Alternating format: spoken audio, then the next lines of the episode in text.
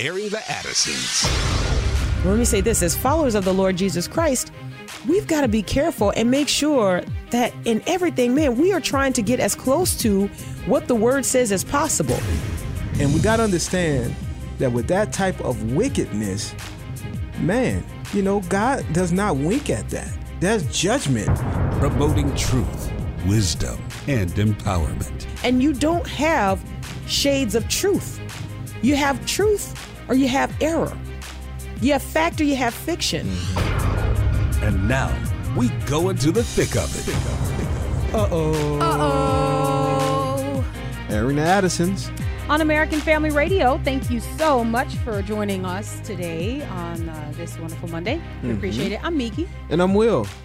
And uh, Sherry B is over in Studio CC. We'll try to get some of your calls in um, at the end of the program in the third segment there. And uh, just to get you to chime in on uh, the topic of discussion today, we're asking the question Who are we? Who are we? Who are um, what is our chief first and foremost identity and is there a way that that can be perceived by other people like can we live can we really live in such a way um, that who we are our first and foremost identity is obvious that it is revealed to people who would be considered i guess onlookers or you know i don't know maybe active participants in our lives you know who are we that's the question that we're asking today and I've been exploring it, and I've you know I've I've talked about this whole idea of um, in the past. I've talked about this whole idea of perspectivism, right? Perspectivism, where it's sometimes um, having a perspective can be um, a benefit, right? Like you you say, oh, man, I can understand a person's perspective. Um, you know, you're you're kind of able to empathize, and then there are other times where because we only have our perspective, uh, we can't see shortcomings, right? We can't Yeah. see where we miss it. Yeah. And so it's at that point where I think perspectivism is a bad thing. It's a bad thing. I don't think perspective is bad in and of itself, you know, but I think when we have our own perspective and we are only able to see things um, through our own lens, you know what I mean? Like you, you are not able to uh, bear with one another. You're not able to empathize. You're not able to operate as a believer. Really, these are the types of things that believers are called to do, right? yeah. Um, which honestly, I think really puts them squarely in the category of like the work of the spirit. Like we need him to be able to do these things, you know, bear with each other, forgive one another's grievances, all of these things that we are compelled to do as believers, um, which we cannot do on our own. And even when we see displays of this in people who have not been regenerated, who have not come to Christ, um, it's like, whoa, they they actually forgave. And, and and usually for many of us, I mean myself included, when you see these kinds of public displays, your first question is like, are they Christian? Because you know that in and of yourself, like some of these things, it's Yeah. like you just can't do it. You just can't do it. So anyway, that's the question we're asking today. Um, who are we? We're going to be talking about and having a conversation around um, two different displays, and and I want to I want to juxtapose these displays. I want to hold them up against one another, and then I want to I want to ask the question. You know, when we look at these displays, is there one display that points to Christ, or and and and is there one display that does not? Okay. All right. And then then we'll open the phone lines and then we'll see what people and the only reason I take that big gulp and, you know, acknowledge that we'll open the phone lines is because one of the pictures that we will hold up, um, the mental pictures, you know, Yeah. we'll cover two stories, but one of the pictures that we will hold up uh, deals with the Confederacy. And this seems to be a very hmm. hot topic among some Christians. It is just, it is, I have noticed that whenever it's like, it's like, it's like, are you looking at my brother? Like you know what I mean? Like, and when you when you when you when you mention that, there's some Christians who are like, shut it down. Don't touch that. Mm-hmm. Don't talk about that.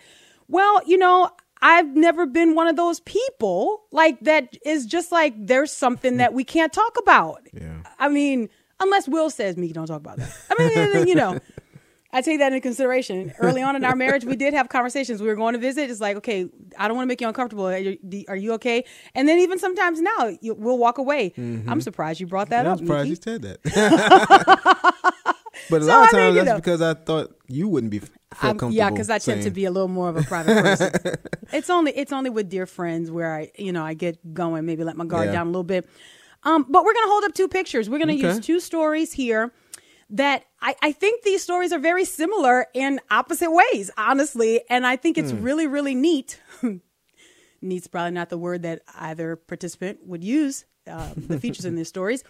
But I think it's neat that both of these stories have happened kind of close together so that we could really juxtapose them. We could really put them against uh, one another and say, um, what is the distinction that's being made here? What is the picture that's being painted here? And but before we do that, before we do that, Yeah.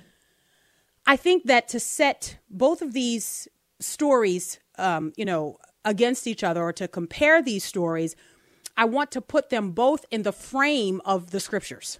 How about that? So we're going to do two different paintings, sort of, and then we're going to put them in the frame of scripture. We're going to put them, filter them through the scriptures. This is the only way I know how to live. This is the hmm. only way. And and let me tell you something because I've trained myself to live this way. Mm-hmm. I've trained myself. I've trained myself that the first question I ask about anything that presses in the culture, the first question I ask is, "Man, what does the Bible say about that?" Like I'm like, you know, Lord, have you have you spoken to that? Is there do we have anything that is a precedent, that is a command, that is something that we should avoid, that kind of speaks to what we're dealing with in the culture. And I have got to tell you that in all of my training myself for godliness, I have not encountered anything that this culture can throw out at us that the Bible does not speak to, that we don't have a point of reference for. Amen. You, we could turn it into a game show, stump the Bible, you know, but you. You, you're not going to be like Jennings. You're going to lose. You're going to go home empty handed. Right, You're like, right. it's not, you know, it's not going to happen. So, so here's what I was thinking about um, over the weekend. I'm just kind of mulling this over, found myself in, you know, late hours of the night just thinking about this. And so just jotting some things down and, and looking at the scriptures and, and asking the Lord to help, you know, help me understand how to encourage our listeners because that's that's the way we do radio, right? Is we filter um, what is happening in the culture through a biblical lens. That's we call it a biblical worldview, but I've I've shied away from that recently because I understand that people use that and they don't know what that means. It just sounds good to say I have a biblical worldview, right? Um, and so now I try to, I feel like I hope, um, literally describe what we're doing. Mm-hmm. That we are holding the Word of God up as the straight edge and we are lining ourselves up against that. And so, where there are things that are crooked, where there are things that are off, that don't fit, we've got to tuck ourselves back toward the Word of God to get in line with the scriptures. Mm-hmm. Okay. And so, this is going to frame every way that we see the world. Not just that we think the Bible has good ideas, Yeah. but that Yeah. we employ what the Bible directs us to employ. It's that right. what you read in scripture has to go out with you into the culture. All right? Because a lot of people say, I have a biblical worldview, which means that they think the Bible is great. They like the Bible. But the biblical worldview falls short when it comes to application. And so that's what we want to do. We want to move toward like um, application, yes, um, and not so much just, you know, affection. I have a strong affinity for the Word of God. Then apply it. then live by it. Then then then put your full weight down on it. You know. So so I was looking at um, Peter's first letter, and one of the things that struck me about um, Peter's letter, and I've, I've said this before, so some of this will be like recap, and then we'll just kind of unpack. And we're going to take our time in the second segment. We'll get to these two stories. We'll hold them up against each other, having framed them now in, you know, in, in the Word of God, um, or ha- having created a frame by the Word of God for them to fit into. Okay, so so I was looking at Peter's first letter, and I have said before that when we, as apologists, or those are people who are ready to give a defense for the reason for the hope that they they have in them, right? Ready, ready to say why you believe what you believe. Um, First Peter three fifteen. We often get there, and a lot of our famous Christian apologists um, have touted this as sort of like their anchor verse. This is the verse they always go back to. Yeah. And so a lot of us have, as Christians, we've picked up on this verse and we're like, man, yeah, this is why I want to be able to tell people, you know, uh, the about the six days of creation. You know, just all kinds of different ways that we use that. Right. But one of the things I have found to be glaring in Peter's letter leading up to First Peter chapter 3, 15, that I I have found people overlooking is that there is a call to otherness in the culture that precedes this defense that you're going to give. Hmm. And I'm like, guys, it's very clear that Peter now is instructing that we live so otherworldly, mm-hmm. that we live so differently, that it provokes the question why? Why? Because, see, now, because if you're giving a reason for why you live a certain way, that means that someone has inquired. Yeah. And Yeah. if you're given a reason for why you live that way, that means what precedes that is the that way. Hmm. There is a way that you're living that is, we call it today, countercultural. You're going against the grain of culture. And, and Peter does this in his first letter. He like takes all of these institutions, some of them that make us uncomfortable, slaves and masters, but it's in the scriptures. Mm-hmm. Like I'm not I'm not nervous about the word of God. Like we can trust God with his word, right? So Peter goes through all these different institutions and if you read it closely, if you let me go a step further, if you study it, what you find Peter doing is taking all of these institutions and remember, you've got one seamless thought.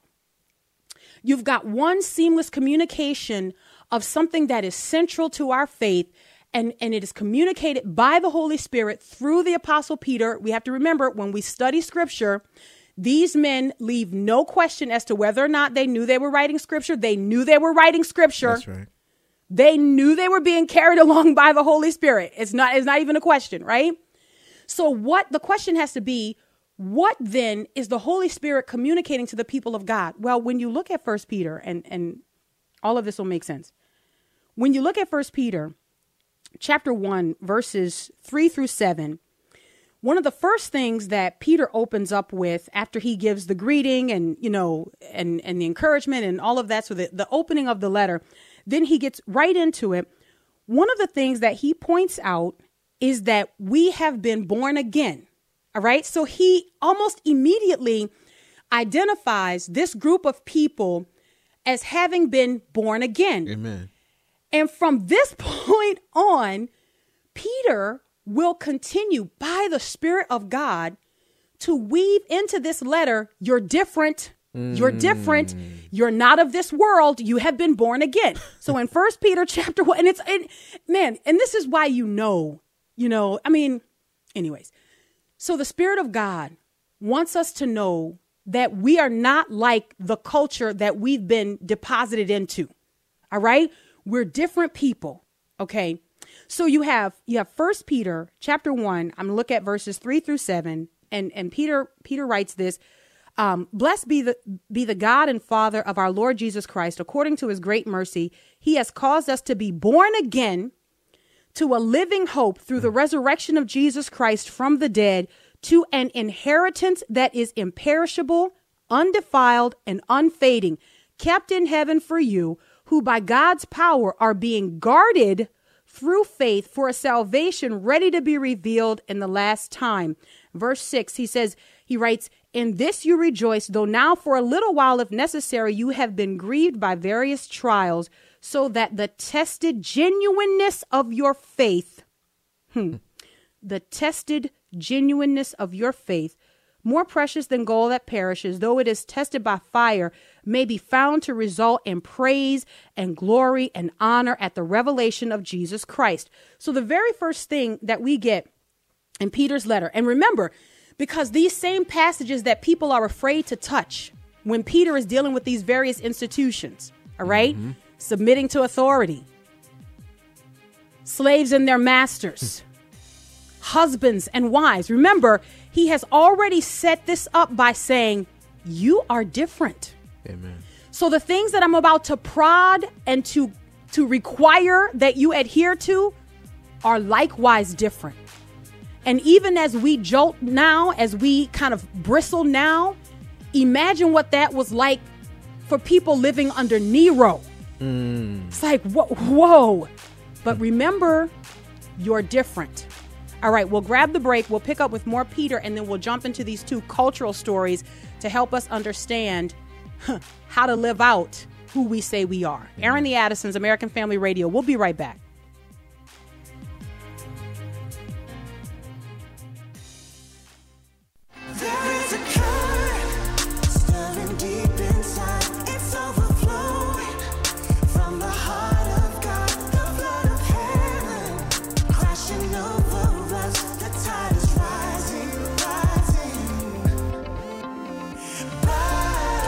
Welcome back to Airing the Addisons on American Family Radio. We do appreciate you listening every day as we talk about the issues and talk about what's happening in the culture and how we are compelled to respond to those issues based on the Word of God. Amen. Um, speaking of the Word of God, it's Truth for Youth Bible Week. Yes, uh, Revival Fires International is giving one free Truth for Youth Bible to every student between the ages of uh, 13 and 18 who, who, who promised to pass it along to a friend this school year. So, if you want to participate in that, there's, there's two ways to get to get the free Bibles.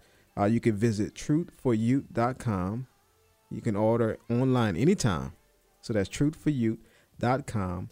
Or you can call 800 733 4737. That's uh, 800 733 4737. This is something that we do uh, every year and to help to get uh, Bibles into uh, public schools and uh, in the hands of, of young people. And we know how important the Word of God is. So if you want to participate in that, we'll be talking about this all week. And a matter of fact, we're going to have, I believe Tim Tim Todd is going to be on with us this week. That's uh, right. On Wednesday, I believe. And so uh, make sure that you participate in that. Again, go to uh, truthforyouth.com to order online or call 800 733 4737. All right. So, getting back to the Word of God, and again, we're just trying to frame the discussion here that we're going to go into, understanding that um, there's going to be people who are going to be uncomfortable on both sides of this conversation, and I'm okay with that. Like, I mean, you know, that's okay. Um, so, uh, First Peter chapter one, we're talking about you know who we are. What's our what's our chief first and foremost distinction um, as we live wherever we live, whatever culture we've been deposited into. Uh, when we come to Christ, is Christ worthy that He should get top billing, and should on the forefront of our mind always be how we might glorify Him, how we might live in such a way that people ask us why in the midst of everyone doing this did you decide to do that? Yeah. remember that that's the tension. Yeah. the tension is not oh you know um people want to know why you're doing everything that everybody is doing. Because that's not. That's distinct not yeah, that's not tension at all. That's right like the that's flow. th- there's no tension there it's Right, like and, and no right. one's gonna ask you anything about your faith if you are doing everything that everyone is doing because they're doing it Hmm. however and this is what peter is driving at here in his first letter when you do the opposite of what is the expectation of the culture that you live in whatever Mm-hmm. that cultural context is you're going to be peculiar. You're you're going to actually be now provoking this question, right? This question is going to come from onlookers. It's going to and and it's like, wait, why why would you do that? You're suffering and um, you're not repaying evil for evil. This is something else that is explored in, in Mm-hmm. This letter that Peter writes. I want to say the onlookers are are not only from the world. the onlookers This is are very true. other Christians. This as is well. very true. This is this and this becomes the the um the element that is needed to provoke other believers to spur other believers onto these good works, right? To to live according to the the conviction that they say they have, right? Amen. So again, the point that I was making before we went to the break was that over and over Peter is um he is he is appealing to the fact that we're different that we are called to live different that we have crossed over from death to life we've been born again um in the first chapter of first peter um, that's how he starts off. You've been born again to a living hope. Then he goes through and he reminds believers that they're called to be holy, right? Verse 13, therefore, preparing your minds for action, hmm, preparing your minds for action and being sober minded, to set your hope fully on the grace that will be brought to you at the revelation of Jesus Christ. Verse 14, as obedient children, do not be conformed to the passions of your former ignorance. But as he who called you is holy, you also be holy in all your conduct, since it is written, You shall be holy, for I am holy. Mm-hmm. Now, again, this is one common thread that is woven throughout this letter. And even again, by the time you get to the apologetics part that we love, you know what I'm saying? We Yeah. we like we, we like that part. That's you know, because anyway, there there is a way that you get to that part. Right.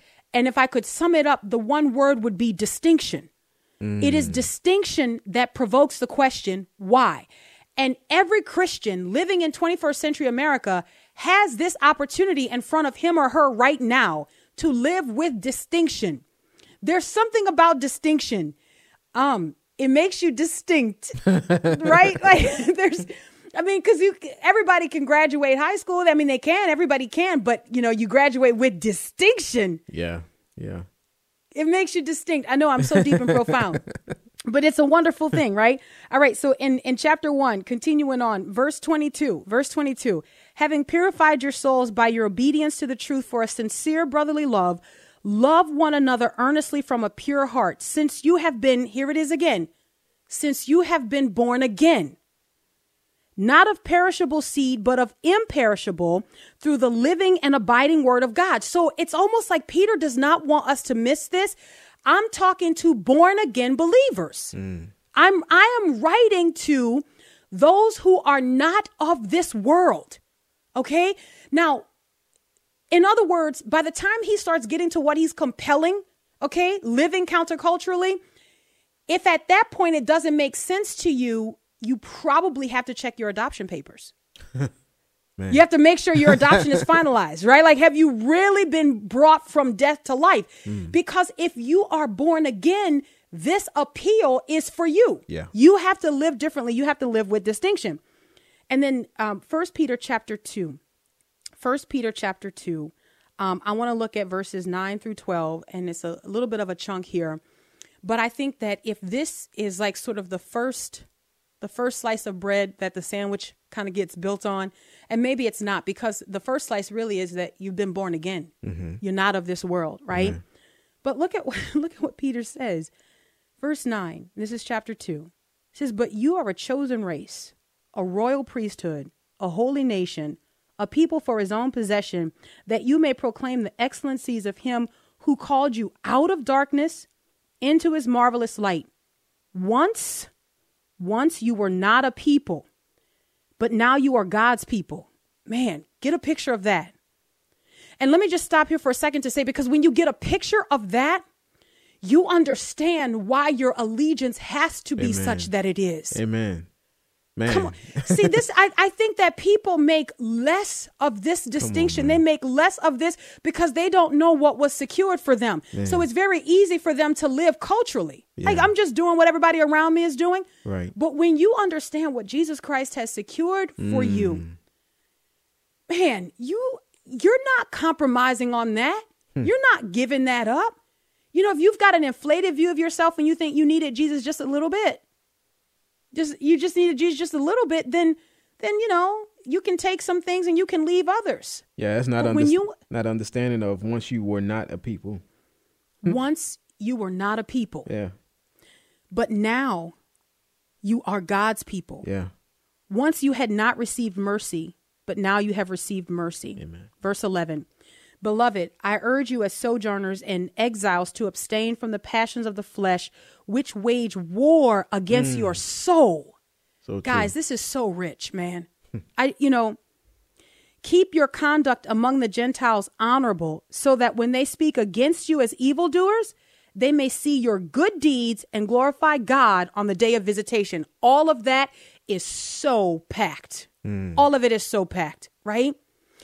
But here is the point that I'm ultimately making. And and right from there, if you if you continue reading, if you go and you study this book, you study this this letter, right from there, that's Peter just launches off into the various institutions. And everything that is the expected thing of the culture, Peter is saying the opposite. Makes no sense to the human mind. Peter is exalting suffering. The suffering becomes a badge. Like, you look, suffer well, Peter is saying. That's not a shout message. You know what I'm saying? Like you're looking for for good, fruitful words to rhyme with 2020, the year of plenty. Like, you know, you know, like nobody does a banner that says "I'm gonna suffer in 2020." One, it doesn't rhyme. Two, that's our culture doesn't like that. We we don't want to suffer. We don't want to be called out. But basically, what hmm. Peter is saying is that when you do all of these things, when you live differently, then you're going to provoke the question. You're going to provoke the question why do you have this hope? What's the reason? Because clearly there's something you know that I don't know that causes you to do things that are counterintuitive for most common folk. And this is the place where we have to be ready to jump in and say, Well, I'm so glad you asked. I'm so glad you asked. Okay. Now, let's get into the stories. Let's look at what's happening in the culture. So, um, Friday after the show, I read this article that was on the Christian Post. And this article that was on the Christian Post was about a um, Southern Baptist pastor. And I want to say he's like a bivocational pastor, which, and I'll just jump to the end and just tell you, he has since resigned. Um, the church, you know, that he was affiliated with, um, asked him to step down. That he, you know, he, you cannot lead the church. You cannot be entrusted as an overseer of this church having compromised your integrity and a right understanding of the word of God by what you did, basically, is the argument. But here is a story. Um, and this is from the Christian Post. Alabama pastor or Alabama Baptist leaders said they were grieved after learning that a pastor, Will Dismukes of Pleasant Hill Baptist Church um, in Prattville, had offered prayers at an event celebrating the 199th birthday of Nathan Bedford Forrest, a leader in the Confederate Army, at and the first Grand Wizard of the Ku Klux Klan. Dismukes, who's also a Republican state representative, was subsequently forced to resign from his role as pastor. This pastor is 30 years old. And the way that this came to people's attention was that he posted about his participation in this event on Facebook. Um, and there was a picture of him with the Confederate flags all around him, and um, his invitation for other people to come out was on the initial post, I, I believe, where you know he said it's going to be good eating and, and all of these things, right? And so, um, of course, there's a there's a, a big kind of controversy that that ensues, and the church is grieved, and and pastors come out, and and people in positions of leadership. Um, and when I read this story, and without going into too much detail here, when I read this story, I was grieved for the body of Christ, not because this person is a Republican state representative. Right. I know that there are political pundits who would look at this and be like, "Oh man, you see the Republicans are taking a hit. Oh man, you see they always they cannot miss an opportunity to try to make us look like we're just racist and, and all of these things." And I'm like, I'm like, "No, hold on a second. What grieves me here is that this is a pastor. Hmm. So I automatically make and and maybe this is this is faulty, but I make the assumption that this pastor is steeped in the word of God. That in order to be a teacher, you have to be a student of the word of God, right? In order to shepherd God's people, you have to be familiar with the word of God. And so clearly, attending an event now, and listen, and there there have been some questions because I posted this story on my Facebook page, and I, I tried to get people to think in terms of I, I used you, Will the Great.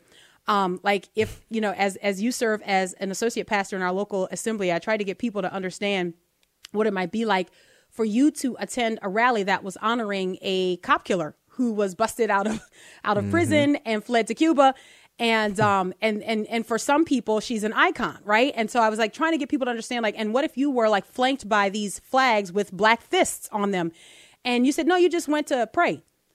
and you just went to honor her activism Hmm. not her rebellion, not her, you know, Right. participation in the murder of a state trooper back in 1973. Like, no, you didn't. You that's you're not participating in that aspect. You just wanted to honor her activism. All right, like that's that's that's what. And so I was trying to think. You know, would people who are of a lighter skin color than you mm-hmm. feel like they can trust you to pastor them? I can you so. you know i, I mean think because so. the, the right assumption would be whoa he has demonstrated a certain affinity mm-hmm. for things that i find antithetical to the scriptures right.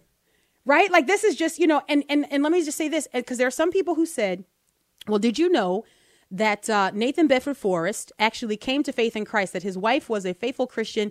He actually came for faith in uh, came to faith in Christ. Uh, worked to denounce his affiliation with the Ku Klux Klan and worked for civil rights activism and and tried to I say civil rights, but the rights of Black people and, and trying to you know all of these things.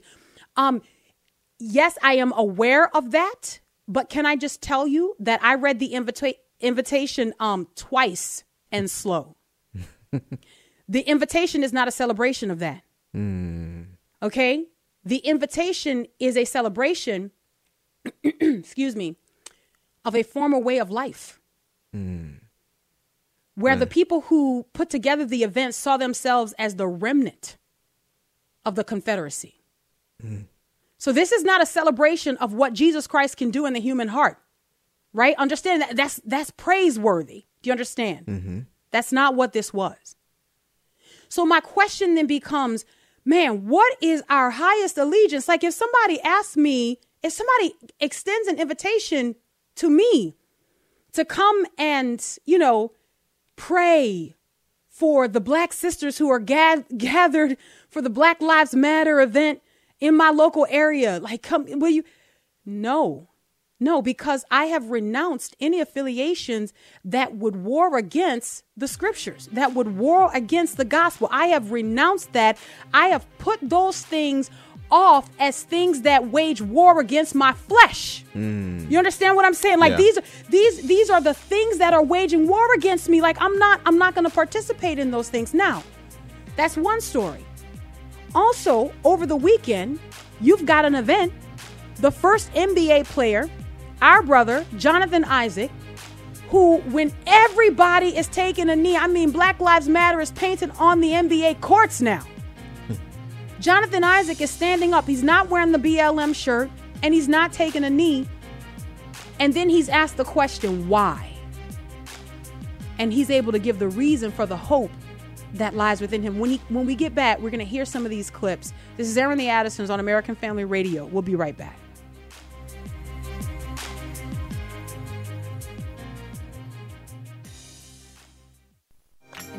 God that I'm after, I just can't serve two masters. And before something happens, I gotta turn it all around because I know I can't just have my cake and eat it too. Cause it's real easy to stay on the fence and still do you.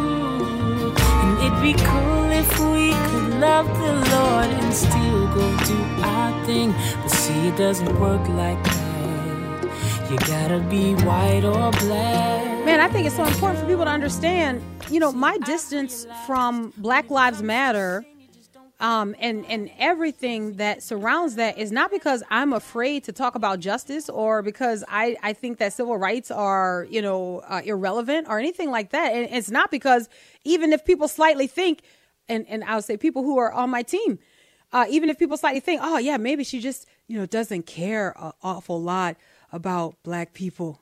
You know, maybe that's just see, we don't need to focus on that. You're wrong. You're wrong. Right. That all, all of that is 100% wrong.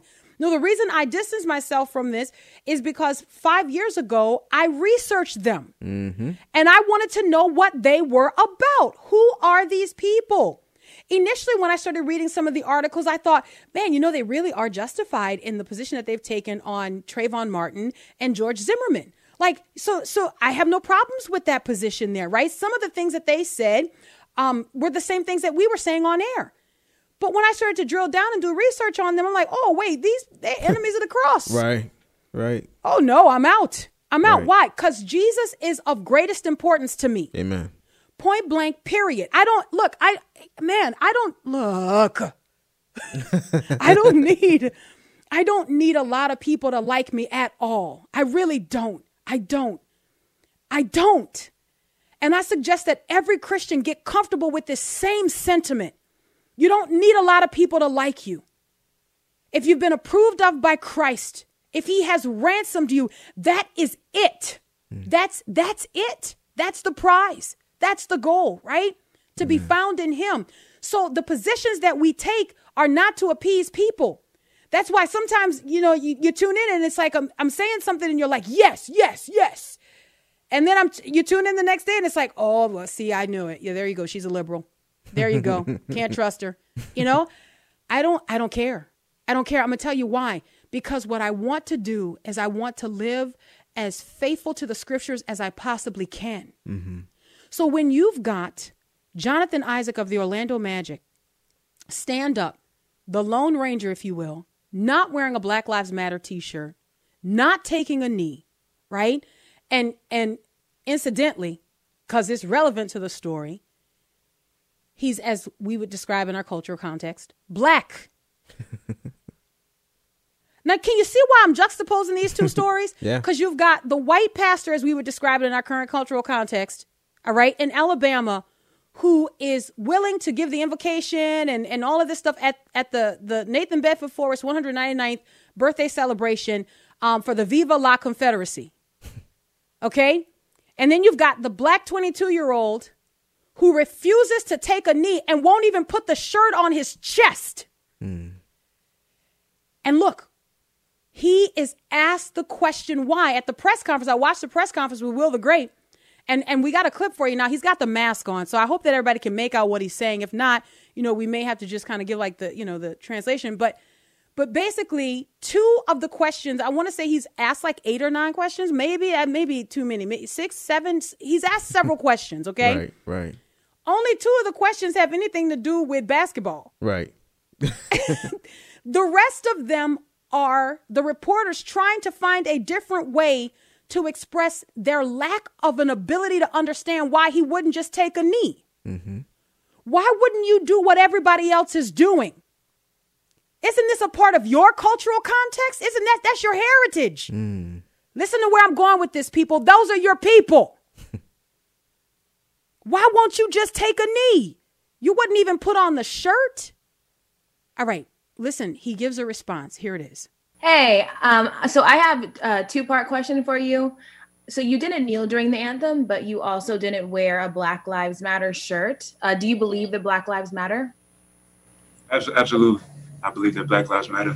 Um, a, lot, a lot went into my decision, and, and part of it is first off, um, is, is, is my thought that you know kneeling or wearing a Black Lives Matter T-shirt um, don't go hand in hand with supporting Black lives, and so um, I felt like just me personally, um, and what it is that I believe in, standing on the stance that um, I do believe that Black Lives Matter, but I I just felt like it was the decision that I had to make, and, and I, I didn't. Um, you know, feel like putting putting that shirt on and, and kneeling uh, went hand in hand with um, supporting Black Lives, or that it, it, made me support Black Lives or not. I believe that uh, for myself, my, my, my life has been supported um, through the gospel, Jesus Christ, and, and that everyone is made in the image of God, and that we all fall short of God's glory, and that uh, you know each and every one of us, each and every day, do things that we shouldn't do. We say things that we shouldn't say. And we hate and we, we dislike people that we shouldn't hate and dislike. Um, and, and sometimes it gets into a point where we point fingers about whose evil is worse. And, and sometimes that comes down to simply whose evil is, is most visible. So um, I felt like I wanted to just take a stand on it. I feel like we all make mistakes, but I think that the gospel of Jesus Christ is that there's grace for us and that Jesus came and died for our sins and that if we all will come to an understanding of that and understand that God wants to have a relationship with us, um, that we can get past skin color, we can get past all the things in our world that are messed up, jacked up.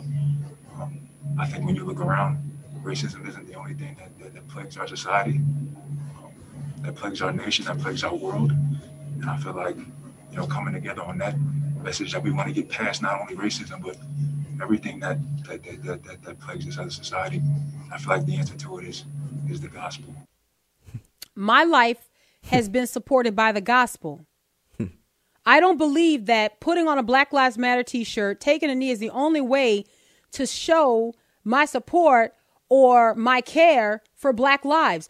I see this as only a, a- an opportunity that some people are taking to try to see whose wrong is worse, whose whose wrong is seen most, right? And then he goes into the Bible tells us that we all fall, fall short of God's glory. Guys, this is this is look, this is I don't know how many sports analogies I can use that I'm qualified to use, but this is out of the park. This is a slam dunk. This is this is in the paint. I don't know. I don't know. I'm. This is not. I don't know what to do. I don't know what to do. Help me. This is a touchdown. A This is slam. tag. You're it. I got him. This is dodgeball. You hit me. I don't know. I'm Oh just. Try, I'm trying so hard. It's bad. I got to stick with what I know. Um. But listen, listen, people. When we do the things that go against the expectation of the culture, the door is open for the gospel. It's very clear. It's very plain to me that in God's wisdom, He calls us to live with a certain level of peculiarity that people look at that and they're like, whoa, wait, why? Why? Why? Now we we've joked about this. We've talked about the political, you know, implications of, you know, trying to get um trying to get uh Vice President Pence to say just can you just say it? Just say it. Just say it, right? say Black Lives Matter. You know what I mean? It's like that's that's what that's what they, you know. And and and you see the resistance there and you understand that from a political perspective. That's that is a discussion in a different basket, hmm. right? But notice notice that Jonathan Isaac made the discussion not political. He didn't make it a question of patriotism. He made it a question of Christian conviction. Hmm. Amen. Notice that that that is what makes that a slam dunk. That is what makes that sort of the drive. You understand what I'm saying? Because it takes it out of the realm of all of the temporal resistance hmm. and it makes it spiritual and it makes it eternal. That is what we endeavor to do every single day on this show. It is not about where the culture is standing and we just want to take the opposite position. the question is, am where or is where I am standing now does this bring the conversation back to what is eternal? Am I doing what Jesus Christ has called me to do, not because it's culturally comfortable? And, and when I say that, please understand what I mean is this. Not that if I stand against Black Lives Matter, I gain Republican friends or I gain conservative friends because those are cultures. The question is, Am I standing on the side of Jesus Christ and living so faithfully that I provoke the question, wait, wait, why did, why did you do that? Hmm. Why did you do? And the opportunity is not to speak to conservatism. Come on. It's not to speak to my patriotism. Kings and kingdoms will all pass away. Hmm. But there's something about that name. It's about Christ. It's about us saying, no, look, Jesus Christ has died to be made much of. Amen. So any organization that sets itself up to be the antithesis of what we believe, of what we have subscribed to, and they're bold enough to proclaim it. Like this is this is not even. I, it's like the Hebrew boys. I don't even. Need, I don't need to go step aside and talk about this. Well, Right. should we should we go with them? I mean, because they're black, Will, and we're black, and like you know, and they're you know. I mean, I don't know, Will, because then all the culture is gonna say we hate ourselves. You were so tired of being called Uncle Tom's. No, I don't need to do this. Listen, O King, however you might be represented in the culture, we have no need to go and talk about this. Amen. We're not bowing before your statue. Why? Because we've been purchased by Christ. We've been ransomed by the Lord Jesus Christ. He bought the rights to my life. You understand that? He has mm. full claim and full access to it. Like it's, you know, people say, I gave my life to Christ. Well, that's neat and that's wonderful.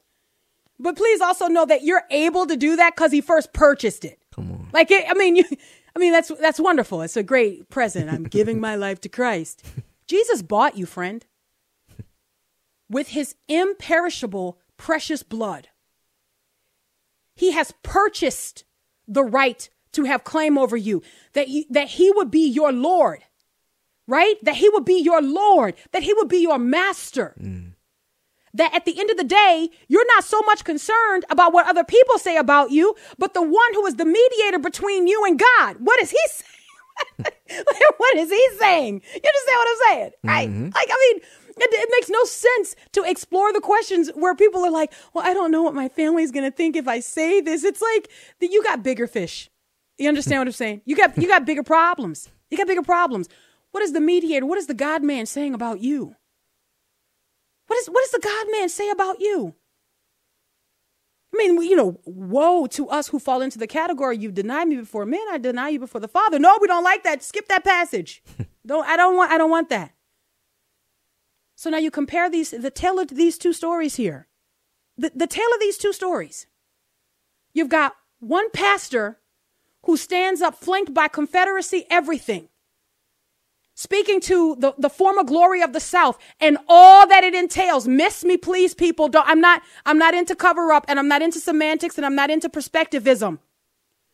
Because if I was into perspectivism, then I try to find a glimmer. I try to find the light in the Black Lives Matter movement and associate myself with that. I want to, I forget about everything else. I just, I'll pick the part that makes me comfortable to be affiliated with it because I love it. Because I love blackness. You see how that doesn't work? It doesn't work. I love Christ. Amen. And so if there is anything that brings the gospel into disrepute, if there is anything that causes the name of Christ to be maligned, it is that that I'm going to separate myself from. And I'm prepared to give a robust apologetic as to why. And that is what Jonathan Isaac did. Mm. Now, let me tell you something. I am well aware of the torn ACL. Mm-hmm. I'm, I'm well aware of that the fact that he was already injured. And in fact, there was some speculation that maybe he didn't take a knee because he was injured and all this stuff. And so, you know, but can I just tell you something? Peter also lays out in this letter that we've got to be prepared to suffer. Mm. Right? Now, wouldn't it be great if, like, Perpetua and her servant Felicitas, like, wouldn't it be great if when they entered the arena, the dogs just like the animals, the beasts, just just didn't eat them, right? Because we can we can look back at Daniel, we can say, man, Daniel went into the lion's den and they became my pillows for the best night's sleep in the whole wide world. it was like, man, it was a roaring good time. like, whoa, and he came out of that, right? And so if we make that the sole description that the Lord is with us, then we might miss other people, right? That man, it didn't it that didn't happen. Mm-hmm. That didn't happen. So now I'm going to say this our brother Jonathan Isaac has an additional opportunity to say, like MercyMe said, and even if you don't, hmm. and even, and even if you don't, right? Because we have these expectations of God. It's a part of our American construct that God is good to us because we're Americans. he, you know, He set us up to be comfortable. So I'm going to take a stand for Him. And yeah, I might get pushed back on, but Lord, don't tear my ACL. Don't come on now, Lord. I mean, really, like really, come on. But guess what? And at the next game, I'm not taking a knee. And at the next game, I'm not putting a shirt on. And let the wicked rejoice. Let them gather around like wild dogs, salivating their chops. But the body of Christ must be praying and interceding. Why? Because we need our brother to continue holding the line Amen. Continue holding the line because even this suffering has a defense, an apologetic attached to it. That's right. That's right. He's the God of when you're playing and the God of when you're not. All right, we're out of time. Until tomorrow, Lord willing. God bless.